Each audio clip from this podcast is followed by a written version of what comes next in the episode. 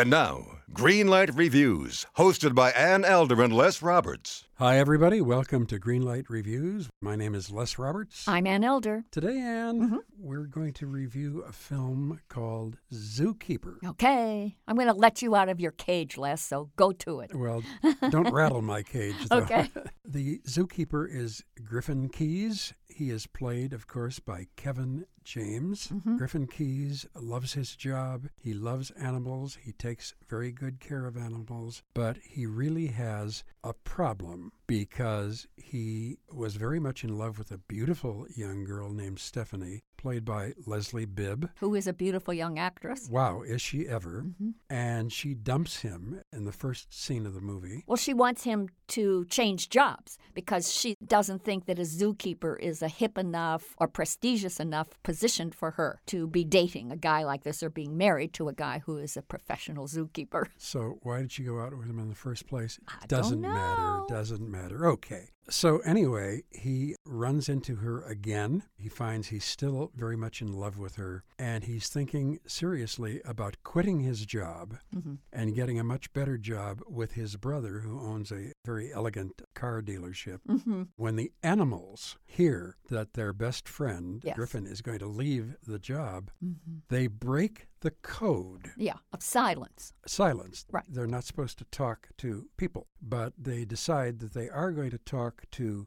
Griffin and they start giving him very, very good advice, or what they hope is good advice, Mhm. on how he can get this woman to love him again As a zookeeper. as a zookeeper. That's correct. But there's also another woman on hand here. Rosario Dawson plays the zookeeper's vet. And I thought she was very charming in this part, and I thought she was very believable. I liked her a lot. Absolutely. Actually, her specialty is eagles. She takes care of the eagles and she loves the eagles very much. And frankly, I love her very much. I think she is a very, very attractive actress and a very good actress. I've seen her in several Right. things now, and she's always, always good. Well, the rest of the movie, from my standpoint, once the animals start talking and giving Griffin advice and so on, you either buy that premise and go along with it, or like me, you're a little bit resistant to it, and that then makes the second half of the film have some real plot problems. And for me, that really sabotaged the picture. Well, first of all, let's say that the animals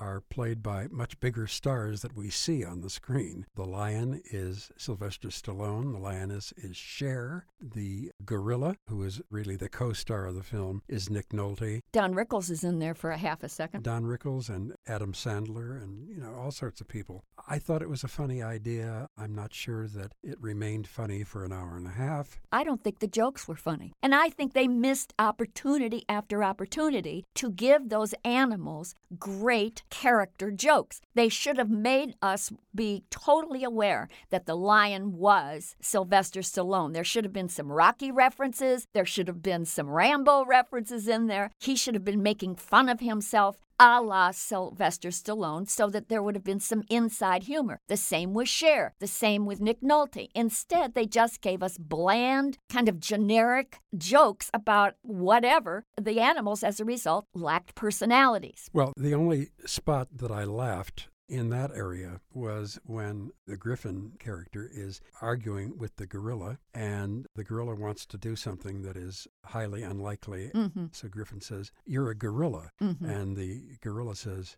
I can't believe you were going to go there, Right. Well, which I thought was cute. But that's one joke. And you know, we talked about this earlier, Les. The two of them end up going to TGI Fridays When we say two of them, Kevin James and the gorilla. and the gorilla. And I'm sitting there thinking, you know, I understand far out humor. I get it. You know, that's been my life is to write that kind of a script and so on. But this scene simply doesn't work in a movie that is not a quote real fantasy movie. There was too much going on about reality in this film to pull off a scene like that. The customers simply sat there thinking that this gorilla was a guy in a gorilla suit and they were buying it. And, you know, I'm going, are you kidding me? Plus, and I will say this if the gorilla had had a, you know, dozen or so really hilarious lines, then I would have overlooked it. But since he didn't, you become very aware that it's an unfunny gorilla sitting there talking to Kevin James, and that really bothered me. That's an unfunny gorilla as opposed to a funny gorilla. That is correct.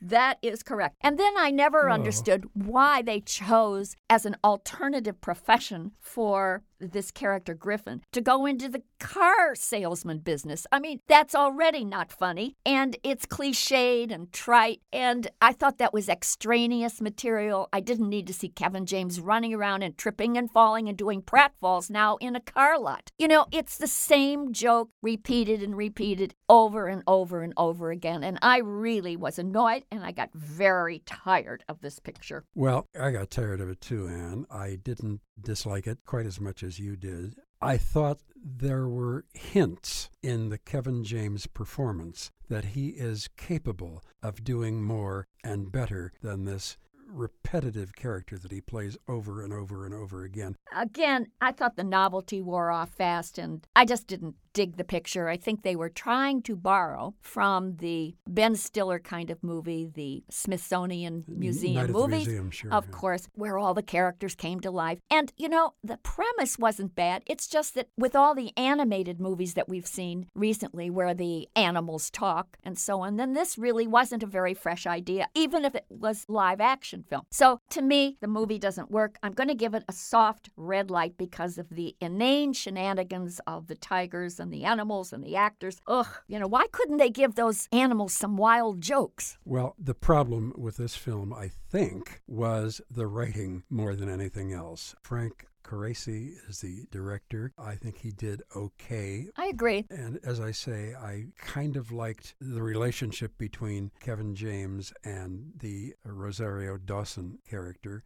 There was attraction going on there, and neither of them really realize it until very close to the end.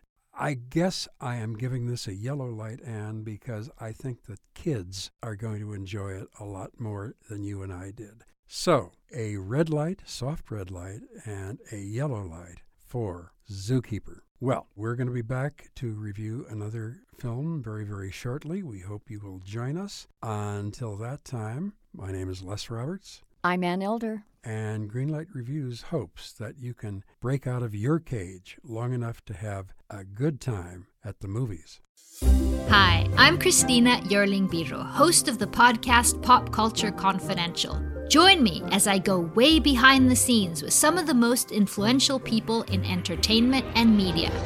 Hear actors such as Succession's Brian Cox talk about his favorite characters to play. There always has to be a mystery. The audience have to be in a situation where they want to know what's going on. Meet studio execs like Pixar chief Pete Docter and learn his secret on how he makes us cry. Emotion is our first language. and so many others who are defining popular culture, from Obama speechwriter David Litt to Top Chef host Padma Lakshmi. We don't often think about food politically or we don't want to, but it really is. Join me.